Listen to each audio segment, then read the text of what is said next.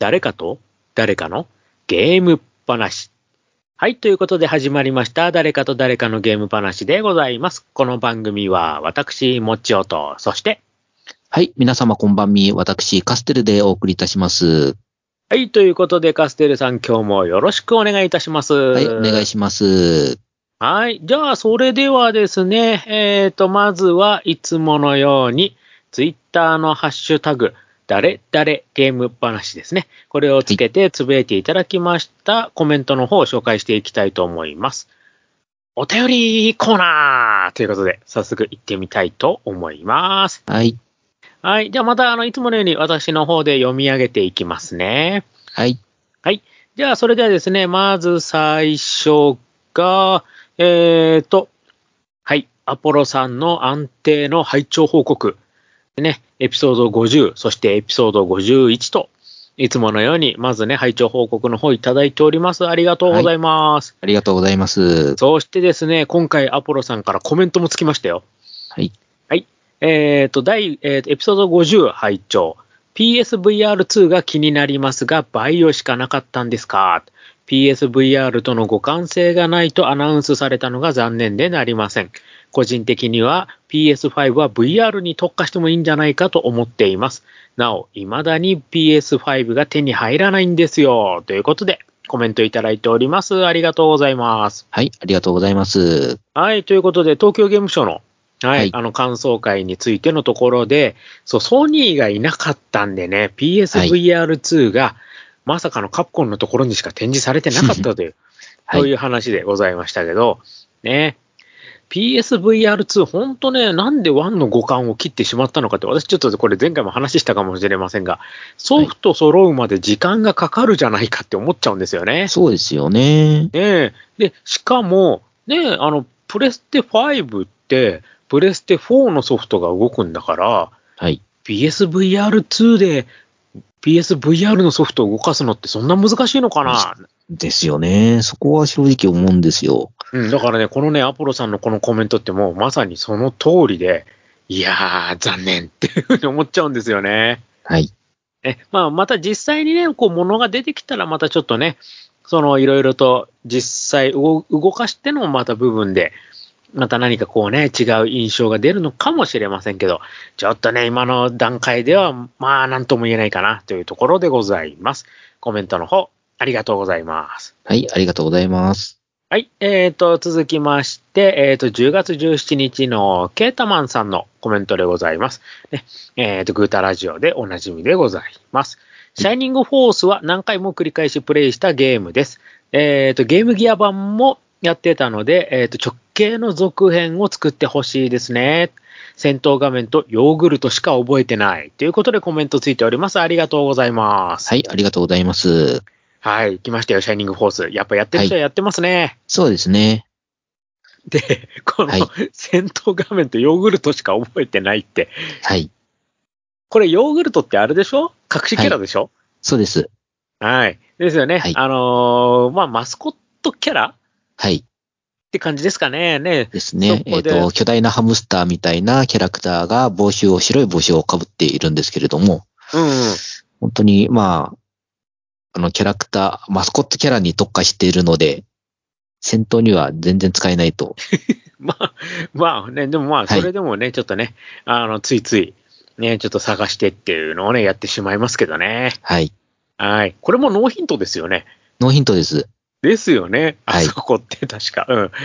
だからこれ今やると結構きついなっていうふうに思ったりしますけどね。そうですね。やっぱりあの当時は攻略本ありきで攻略が作られてるっていうのはやっぱありましたからね。ね、あとはね、こうゲーム雑誌の攻略記事でね、はい。こうね、結構載ってたりとかしてたんでね。はい。はい。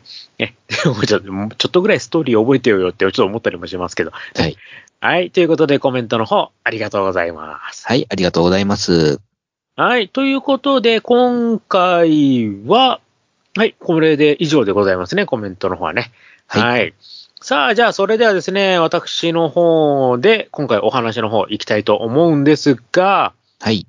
今回はですね、はい。あのー前回ね、私、あの、東京ゲームショウの感想の話をしたかと思いますけど、はい。まあ、東京ゲームショウがゲームの、まあ、光の部分、ね、こう表の部分というところでいきますと、まあ光があればね、闇がありというところで、ね、ちょっと衝撃的なね、発表が同じ時期にありました。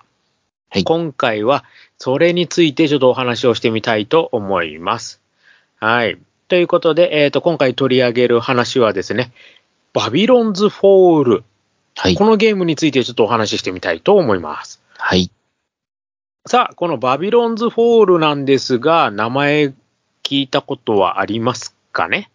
名前は軽く聞いたことはあるんですが、正直ですね、えっ、と、はジャンルも、えー、対応機種もわからないくらいの、えー、感じです。はい。じゃあちょっと私の方で紹介していきたいと思います。えっ、と、このバビロンズ・フォールはですね、スクエア・エニックスと、あとプラチナ・ゲームズがタッグを組んでお送りするアクション RPG となっております。はい。で、えっ、と、これがですね、最大4種の武器の組み合わせで得られる、えー爽快なハックスラッシュ、そしてオンラインマルチプレイによるアクション RPG となっております。でですね、はい。まあ、オンラインのアクション RPG はい。で、えっ、と、オンライン専用となっております。おーこれポイント。はい。専用でございます。はい。で、今回ですね、発表があったのが9月にあったんですけど、ちょうどゲームショーの時期に、はい。はい、このバビロンズフォールが、えっ、と、来年の2月の28日でサービスが終了になりますというのが発表になりました。はい。で、このゲームの発売したのが3月の3日なんですよ。はい。1年。はい。つまり1年でこのゲームサービス終了という。うん。まあ、そういう意味で、こう前代未聞のはい。こう出来事ということで、結構あの当時のね、こう話題になっていたっていうね、ソフトなんですが、はい。はい。えっ、と、機種の方はですね、プレイステーション4、プレイステーション5、そして Steam。はい。はい。こちらの方で発売となっておりました。はい。これははいオンライン専用ゲームということなので、パッケージじゃなくてダウンロード販売ということでよかったんですか？違うんです。パッケージもあるんです。マジっすか？はい。ありますよ。で、はいこれがですね、なんとなんと、はい基。本パッケージ7000いくらだったっけかな？マジっすかはい。えーっとね、あ、違えた。ごめんなさい。私、値段間違えてました。はい8580円。おうさらに高いんですね。はい。さらに、さらに高かったです。で、はいプレイステーション5とプレイステーション4はパッケージ版がありまして、はい Steam の方がダウンロード版オンリーというふうになっております。で、うん価格の方が8580円なんですが、はい。これが通常版です。はい。で、確か、あれ？もうもう載ってない？載ってない？限定版とかがあったんですよ。おはい、ちょっと。えー、っとね、あ、載ってた載ってた。はい。えー、っと、デジタルデラックスエディション、ダウンロード専用版。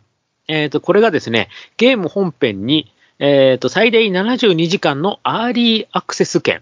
まあちょっとまあプレイが早めにできるよと。うんそして、さらに、えー、っと、アイテムがいくつかついてきますよというはいも。のでございました。はい。で、これのお値段が11,880円。うん。だいたいプラス3000円ぐらいですか。はい。はい。で、で、まだですよ。さらに上があったんです。はい。はい。えっ、と、スクエアエニックスのオンラインストア限定の商品になるんですが、うん。こちらが19,980円。おー。これね、こう、なんて言うんですか？もうまさにコレクターズエディションっていうはい。ものになります。で、これになりますと、さっきのデジタルデラックスエディションに、フィギュアがついて、アートブックがついて、さらにアルバムまでついてという、はい。これだけついて2万円コースという。うん。で、ここまでしたソフトが、なんと、1年でサービス終了。うん。残念ですね。で、1年経つとどうなるかと言いますと、はい。オンライン専用って言ったじゃないですか。はい。はい。えっ、と、一切ゲームができなくなります。はい。それが困りものですよね。はい。手元にデータが一切残りません。はい。で、しかも、えっ、と、スクエアの方で言っております。はい。えっ、と、サービス終了後はデータを消去させていただきますと。ほ全く残らないという。これだからすごい話題に上ったんですよ。うなるほど。はい。なかなかですね、一、こう、まあ、さあ、ゲームを始めて、こう、1年で終了するっていうのは結構スマホのね、そうですね。ゲームでは結構あるんですよ、これ実は。はい。で、スマホの場合は、まあ、もともとゲーム自体は無料で、それに課金をして、こう、なんか儲けを出すみたいな、そういう、こう、なんていうの、売り上げの、こう、なんていうんですか、こう、仕組みがあるので、まあ、ゲームとしても、まあね、元手がかかってないからっていうところで、で、課金する人もいつ終了になっても、まあ大丈夫かなみたいな、そういうある程度覚悟の上での、こう、はい購入だと思うんですけど、このバビロンズフォールは、ソフトがありますからね。そうですよね。パッケージ版があるってのはすごいですね。はい。で、しかも結構なお値段するのが。はい。それが1年だったから、これもさあ大変っていうことになったわけでございますよ。はい。で、えっ、と、このバビロンズフォール、ね、アクション RPG ということで私話をししましたが、じゃあはい。実際のゲームはどうだったのっていう話なんですよ。はい。で、えっ、と、正直に申します。私、60時間ぐらい遊んでおります。はい。結構ハマっうん。て面白かったというか、まあ、未だに遊んでるので面白いという言い方の方が正しいんですけど、はい。結構面白いんですわ、これ。で、えっ、と、まずですね、4つの、4種の武器の組み合わせっていうふうに、あの、さっき言いましたけど、はい。両手プラス、えっ、と、さらに、えーなんていうのかな、この体のね、背中のところに背負ってるね、こうバックパックみたいなところからね、なんかね、こう、紐みたいのが伸びてて、さらにそこに2つ武器が装備できるんですよ。うんで、えっ、と、操作系としては、えっ、と、まあ、違う、えー四角と三角がそれぞれ両手の武器。で、L、L2、R2 で背中の武器っていう感じで、こうボタン4つで4つの武器をこう操作してっていう感じなんですね。はい。で、えっ、と、武器の種類もいろいろありまして、まあ普通に剣があったり、まあアックスがあったり、ハンマーがあったり、えっ、と、まああれですね、杖。ね、こう魔法を飛ばすような杖があったり、弓があったり、さらにピストルとかもあったりとか、こうね、い結構いろんな種類があるんですけど、これがですね、えっ、と、それぞれどこに装備するかによって、こう、攻撃の、こう、動きが変わってくるんですよ。はい。で、さらにですね、えっ、と、その操作系も、ノーマルアクション、ストロングアクション、テクニカルアクションっていう風に分かれまして、まあ、ノーマルっていうのは普通の通常振り、通常スピード、通常ダメージ。ストロングアクション。まあ、これちょっと、振りは遅いけどダメージ上がるよ、みたいな。で、テクニカル。まあ、あの、振り、一つ一つのこう、振り方は早いけどコンボがつながるよ、みたいな。こう、いろんなね、動きができるんですよ。うんだから、4つの装備部位のところにどの武器を装備して、じゃあ、こう背中の弓をで、こう牽制しながら近づいたら両手の剣で攻撃とか、そういうこともできるし、全部の4つの武器ポジション、全部近接武器にしてもひたすら殴りまくる、切りまくるみたいな、そんなこともできたりとか。また逆に全部弓とかにしても、まさに固定放題、うん。もう遠くから撃ちまくるみたいな、そういうこともできたりとか、結構こう、プレイヤーによって、こう、プレイスタイルも変わるし、いろんなコンボの組み合わせがあるし、そういう意味でもね、結構面白いんですよね、これがまたアクションとして。で、えっ、と、さらに言いますと、緊急回避ボタンがあるんですけど、こう敵の攻撃をこう直前で回避とかすると、こうエフェクトがかかったりとかしてね、ちょっとこうはい。残像ついたりとかしてかっこよかったりとか、さらに、えーと後半の方になりますと、えっ、と、防具にいろいろ属性がつきまして、その属性によっては、例えば、ジャスト回避をすると、回避された敵は一瞬スローになるとか、うん。そうすると、その相手がスローになっているところに、こっちがさらにこう攻撃をすることができるとかね、そんなのもあったりとかして、結構いろんなことがアクションとしてできるんです。で、これだけ聞くとなかなか面白いというふうに思うじゃないですか。はい。いろんな動きができて。うん。ただ、ここまで達するまでに結構時間かかるんですよ。最初からできるんじゃなくて、こう、ある程度シナリオが進むと、はい、アクションが追加。シナリオが進むと、このアクションも追加。っていう感じで、こうだんだんこう解放されていくんですね。やれることが増えていく、はい、ゲームに慣れながら、こう、アクションも増やしていって、あの、うん、いろいろこう、さらに楽しんでくださいねっていう、こう、ゲームの仕組みになってたんですが、はい。そこまでたどり着く前に挫折する人が多数いらっしゃいまして、で、そういう人たちが散々叩きまくったおかげで全然売れてないと。うん。そういうことでございますよ。で、えー、っと、さらに悪かったのが発売日が3月の3日だったんですけど、はい。2月末にとんでもないソフトが出てますよね。似たような。はい。エルデンリング。うん。だからなんかダブっちゃうんですよね。同じこう、うん、TBS 視点のアクション RPG として、ね、どうしてもこう、比べられちゃう。いや、全然、ジャンルも全然違うし、そんなハクスラでもないし、エルデンリングは。うん、全然違うんですけど、やっぱり比べられてしまう。うん。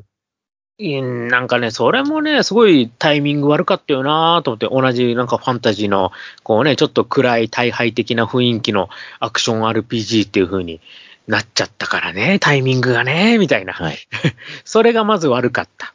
ね、さらにエルデンリングの前には、ホライゾン・フォービデン・ウエスト。まあ、ホライゾン・ゼロ・ドーンの続編に当たるゲームなんですけど、まあ、これも超大作。だから大作がいっぱい出てた時期に当たっちゃったという。うん。だからますます、このバビロンズフォールっていうのが埋もれちゃったっていうね、はい、ところですよね。で、えー、っと、まあ、ネットで調べてもらうと結構ネガティブな意見もたくさんあるんですよ。で、うん、その中で一番多いのが、グラフィックが汚いって書いてるんですよ。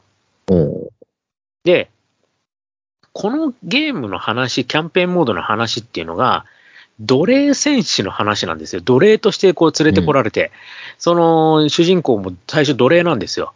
で、はい、そのな奴隷が、から、こうだんだん、こう、いろんな、こう、試練に立ち向かう中で、こう自分が強くなっていって、話も進んでいって、みたいな感じの、結構暗い話なんですよ。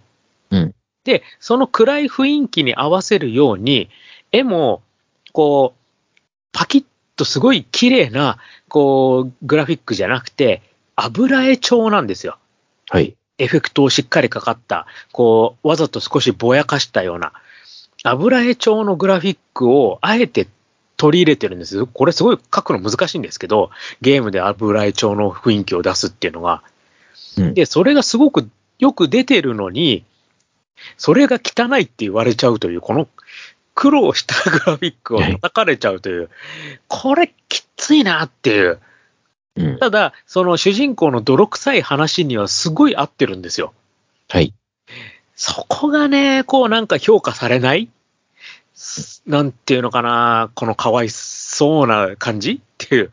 で、さらに最初の方のバージョン1では、すごい結構ね、雰囲気を出すために、霧のシーンが結構多かったんですよ。霧がかった場所とかが多くて、そこにちょっと光が差し込んでたりとかするのが多かったんですけど、それが逆に見にくいって言われて、バージョン2からは、その霧の部分が結構見やすく調整されたりとか、結構ユーザーの意見も聞きながらね、こう修正入ったりしてたんですよ。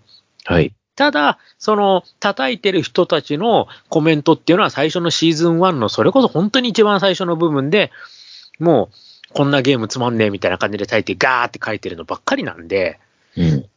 最初の頃は確かにね、そこまで良くなかった部分も確かにあるけど、でもちゃんとバージョン2から十分遊びやすくなってんのになーっていうふうに思ったりもするわけなんですよね。はい。これが今のネットの悪いところで、うん。あの、レビューとかで、どのバージョンのどれを遊んでるかによって、すごいそういうのって変わるじゃないですか。ですね。そう。で、バビロンズフォールって最初に体験版も出てるんですよ。うん。で、書いてる人たち実際ゲーム遊んでるって思っちゃうんですよね、買って。ああ。これもしかしたら。はありますよね、やっぱ口コミ系は。うん。これ体験版で終わらしてね、みたいな。あとこれシーズン1の、そのまだ上限の解放値がレベル200で止まってる時の時の感想じゃない？やることなくなるとかそういうのって。今上限値300まで上がってるからまたちょっと違うんだけどなみたいな。うん。そういうところ？っていう。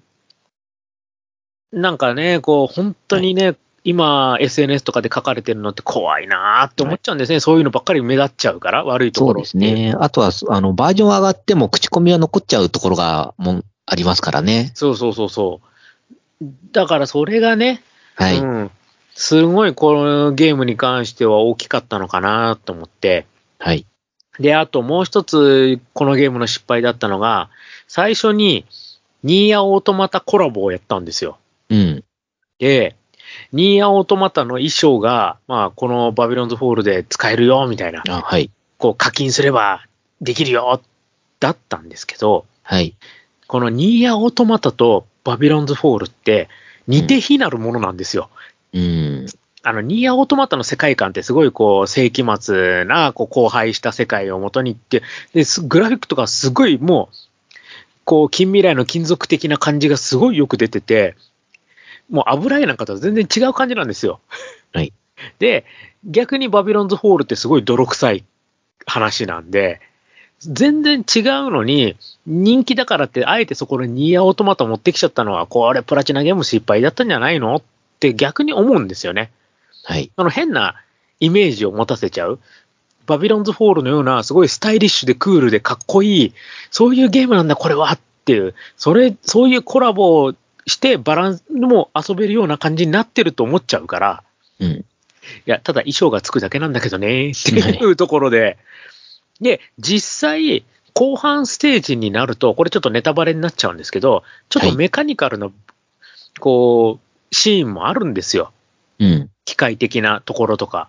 で、そこは確かにニーヤオートマタっぽいんですけど、はい。これ、あの、体験版とかではその辺は一切見れないので、本当に後半の後半なんで、こう、なんかこう、太古の世界のこう遺産みたいな、そういうね、昔のこう機械みたいな、そういうところまで話が進まないと出てこないっていうところで、まあそこにこれ達する前に、これ終わっちゃってるよね っていううん。ところもね、なんかもったいないなっていう。だからまあ確かにいろいろ欠点は、まあ今でもまだ完成形では正直ないんですよ。はい。まだまだやれることいっぱいあるだろうし、本当はやりたかったんだろうなとは思ってるんですけど、うんでも、そこまで世間が叩くほどこのゲーム悪かったのかっていうと、私はそこには疑問点。でう、んそれを、こう、なんていうのかな、ユーザーのそのレビューとかそういったところの、どのバージョンのどのタイミングで書いたものなのかっていうのが、これほど影響を与えてるっていう、うんそういった意味でもなんかなっていう、こう思っちゃう。はいま。あそれが売り上げにダイレクトに響いて、こうサービスが終了につながっていって、負の遺産になってるみたいな、うんそこがもったいないゲームだなって思う次第でございます。はい。はい。まあ、未だに私ね、なんだかんだで。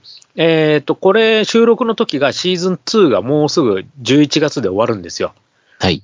で、最後に12月と1月と2月で最終シーズンっていう風になって、多分そこでストーリーも無理やり終わらすんじゃないかなって思ってます。今ね、まだ話途中なんですよ。うん。終わってないんですよ。完結してないんですよ。はい。なんとか形、区切りつかないかなと思ってます。うん。うん。なんかね、尻切れトンボでもなん、ね、ちょっとね、うーんって思っちゃうんで、せめて何かしらのね、形をこう、最後の最後でプラチナゲーム頑張ってくれないかな、とも思いますね。はい。で、スクエアエニックスのオンラインゲー、これだから皆さん買うのこ怖がっちゃいますよね、今後ね。そうですね。正直な話をさせていただきますと、8000円のゲームソフトがうん1年でサービス終了っていうのは、ちょっと今のご時世というか、このスマホでもそこそこの、あの、画質とそこそこの操作性、そこそこのストーリうん。ーのゲームが遊べる現在ですね。やはり、据え置き機で遊べることのメリットっていうのは、何かしら強くないといけないと思うんですよね。そうそうそうそう。はい。その8000円という価値に見合うだけのものっていうのは、やはりメーカーとしては、何かしらちゃんと用意しなければいけないと思うんですけれども、例えばオンラインずっと専用ということであれば、もうサービス期間は例えば何年までは必ず担保するみたいな。ところを用意してくれたりしてくれないと、やっぱり今回みたいにですね、買って1年でサービス終了して遊べなくなってしまいますっていうと、さすがにちょっと悲しいものがありますよね。ねえ。はいでね、まあ、正直自分は体験版からやってるんですよ。はい。最初に。で、もともとね、あのー自分、あの、いわゆるフロムソフトウェアが出してる、あの、ダークソウルシリーズ、ああいう死にゲーって言われる高難易度のアクション RPG って自分やらないんですよ。うん。で、どっちかっていうと、こう、ハクスラ系、あの、まあ、ディアブロとかを筆頭にした、こう、何回も何回もこう、同じところを周回して、いいアイテムが出たら、お来たーみたいな、そういうの、お、これ属性いいとか、もう、まあ、ストーリーもそこそこに、そういう、こう、何回も何回も繰り返しやる中での、こう、なんていうのかな、いいアイテムが出た時の、こう、脳内アドレナリンがふわーってくるあの感覚、そういう方が好きなので、だからまあ、正直、ね、エルデンリングには全く興味を示さず、このバビロンズフォール、こっちだと思って、やった部分はあるので、いやー、一年かー、みたいなね。ちょっと思っちゃうんですよね、そこ。はい。うん。ただ、ちなみに遊べなくなるっていうアナウンスじゃないですか。まあはい。例えば、あの、今まで貯めたアイテムとか、そういったものが見れる図鑑みたいなものまで見れなくなるような感じなんですか？全部消えます。ああ。だってオンラインサービスだから最初にオンラインにタイトル画面で多分そこから進まなくなるはずなんですよ。データが消えるはずなんで。そうなんです。だから、サーバー終了だから。そう、あの、ダウンロード版だったらまだしなんとなく、あの、理解はできるんですけれども。パッケージを買ったのに、パッケージのそのディスクで遊べないっていうのは、やっぱりなんか、ね。うーんって思っちゃいますよね。そうそうそうそう。しかも机にそれやるか、みたいなはい。話で。これがね、例えば海外のゲームのローカライズとか、はい。そういうのならまた話ちょっと変わってくるかななんても思ったりもするんで、まあ海外版だししょうがねえかな、はいみたいなね、部分もあるんですけど、そうじゃないんでね。そうじゃないんですもんね。だから、例えばディスクの中には一章だけのデータが入ってて一章しか遊べませんよと。サービス終了後は二章三章は遊べませんよっていうのだったらまだわかるんですよね。そう。それすらできなくなるんで。はい。セーブデータがオンライン上にあるから、こっちに持ってこれないんですよ。だからそこねっていう。はいだから、個人的に思ってるのは、もう、はいあの、どうせサービス終了になるんだったら、はい。もう PS プラスのフリップで出して。くれはい。そうそうそう。もう、もう、どうせだ。だってもう、あれもう終了してるんですよ。ダウンロード販売は。はい。実際終了してて、で、あの、店頭も在庫のみなんですよ。うん。だからもう完全にもう、ソフトももう出さない形になってるんで、はい。もうだったら最後にもう、あの、期間限定みたいにどうせするんだったらもうフリップにしてくれいみたいな。うん。そしたらやってみようかなっていうふうに思う人だっているかもしれないし。そこでまたね、こうフリップになった瞬間に、うわーってすごいと賑やかになったらまた考え直してくんねえかなとか、ちょっと思ったりもするんですよね。接続人、ね、人数とかでまた話変わってこないかな、みたいな。はい。で、あの、フリープレイにすると多分ソニーからある程度まとまったお金って出てるはずなんで、ああいうのって。はいだからそこでね、売り上げある程度確保もして、みたいな。ダメかなって思っちゃうんですよね。そうですね。まあ実際のところ、まあ、もう、流通に出してないので、フリープレイで、フリープレイ用にダウンロードデータを下ろしちゃってもいいかなと思うんですが、まあ、多分、あの、タイマー叩いて買った人のクレームが怖いんでしょうね。ねはい。え。うん、いや、まあそうなんですけどねっていう、はいところで。なので、はい、あの、もしこの話を聞いて、バビロンズフォール、一応ね、ホームページ、スクエニのホームページはちゃんとあります。で、そこに、あの、ゲームの概要とか、あと、まあ、出てくるスト、あの、キャンペーンのキャラクターとか、実際のバトルの様子とか、あと攻略ヒントとか、そういうのは全部まだ残ってるんで、見ることはできます。ね。で、もし、じゃあやってみようかなって思った時にもうダウンロード販売は終了。あとは店頭は在庫のみ。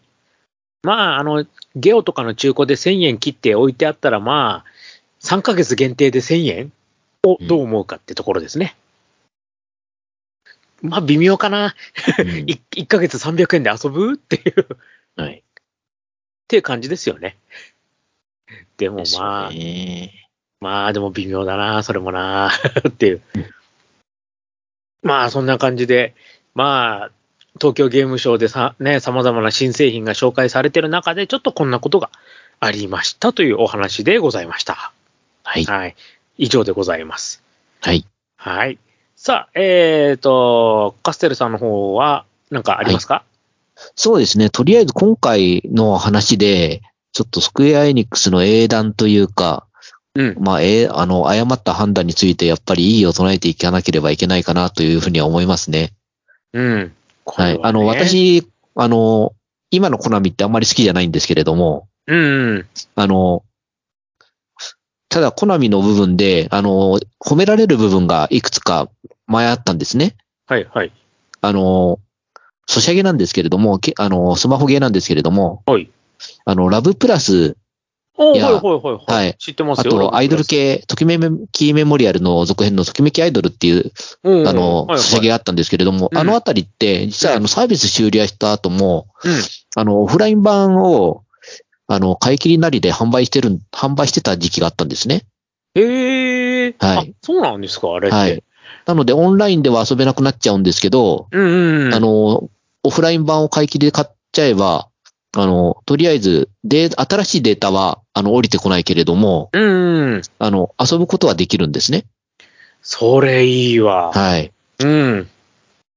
なので、やっぱり今回の、あの、バビロンズフォールについてもさっき言ったようにですね、うん。あの、全3章立てとか4章立てとかだったら最初の1章だけは遊べるように残しておいて、で、それ以降はもう、あの、新しい、あの、データも武器も、あの、ないけれど、とりあえずオフラインで遊べるから許してねっていう状態にししなければ、やっぱり、今後のユーザーがついてこないような気がするんですよね。うん。ねえ、そそれね、せめてね、ちょっと一章、まあ、はい最悪ね、そのキャンペーンじゃなくて、はい。実はこのゲームってキャンペーン以外にも、ひたすら敵を倒し続ける、まあ、モードだったりとか、はい。あと、こう、特定のボスキャラとだけ、こう、対戦できるみたいな、そういうモードがあったりとか、そういうのも、モードもあるんで、うん。だからキャンペーンはできないけど、それ以外のモードのところ、そういうのは遊べるよみたいなね。はい。そういうのがあっても確かにいいのかなっていそうう。ですね。あの、オンラインで、あの、対人プレイが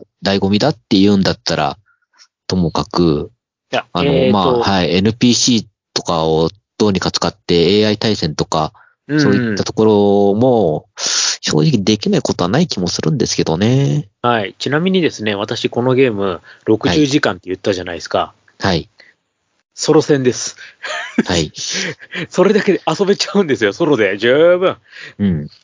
なのでね、あの、別にオンラインにこだわってないので、はいもう。ソロでいいのでっていう、本当思いますね。はい。はい。ということで、はい。ちなみにですね、あはいの、今回のバビロンズフォールの、そのはいパターンを実際にやったメーカーが実はございまして、おあの、まあ、似てるようでちょっとち、あの、サービス終了ってわけではないんですけれども、うん。あの、実はレベル5おーはいはい。がですね、えっと、昨年、うん。えー、ロボットアクション RPG のですね、メガトン級武蔵っていうのを、あ、出したんはいはいはい。メガトン級ムサキ。あはいの、アニメにもありましたね。そうで。す。はい。うんそれがですね、あのーメガトン級武蔵クロスっていう形でうん。バージョンアップされまして、うん。そのバージョンアップは実は、あの、無 無料で ダウンロードできるっていうですね、へえ。あの、はい。じゃあ、じゃあ、あの、やろうよ、机に。はい。レベル5そうなんですよ。なので、それをやった時には、あの、やっぱりメガトン級武蔵の最初のパッケージ版なりダウンロード版を買った人たちっていうのは、無料アップデートで、うん、あの、なおかつ、あの、以降の人は無料で遊べるっていうことについて大クレームが出たらしいんですけれども、うん。はい。ただそれでもやっぱりサービス終了でゲームが遊べなくなるっていうよりは、よっぽどプレイ人口を増やせると思うので、うん。いや、いいよ。はい。それでも自分はいいよ。はい遊べるんだからって思っちゃうけど。ね、ちょっとこれ聞いてたスクエニさん、ちょっと考え直していただければと思いますね。ちょはいっていうかさ、プラチナゲームズ、それでいいの？本当にって思っちゃいますね。はい。作ってるのはプラチナゲームズなんで、うん。まあ、そうなんですね。販路がまあ、販売がスクエニだから、うんあんまり矢面に立ってない分、そういう英断にしちゃったのかなって気もしないでもないですが。ね。って、ちょっと思ったりもします。はい。はい。ということで、はい、以上で、もうこれね、あの、ぼやき節止まらなくなっちゃうんでね、これじゃないはい。はい。ということで、じゃあ、えっ、と、この辺にしたいと思います。ここまでのお相手は、私、もちおと。はい。私、カステルでお送りいたしました。今回のお話はこの辺で、また次回をお楽しみに。それではまた、失礼します。失礼します。誰かと誰かのゲーム話では、皆様からのお便りをお待ちしております。ツイッターのハッシュタグ、誰々ゲーム話でつぶやいてください。番組内で紹介させていただきます。また、メールでのお便りも募集しています。m, o, c, h, i, o, g, a, m, e, d, a, i, s, u, k, i, d, x アットマーク yahoo.co.jp もちよゲーム大好き DX アットマーク yahoo.co.jp となります。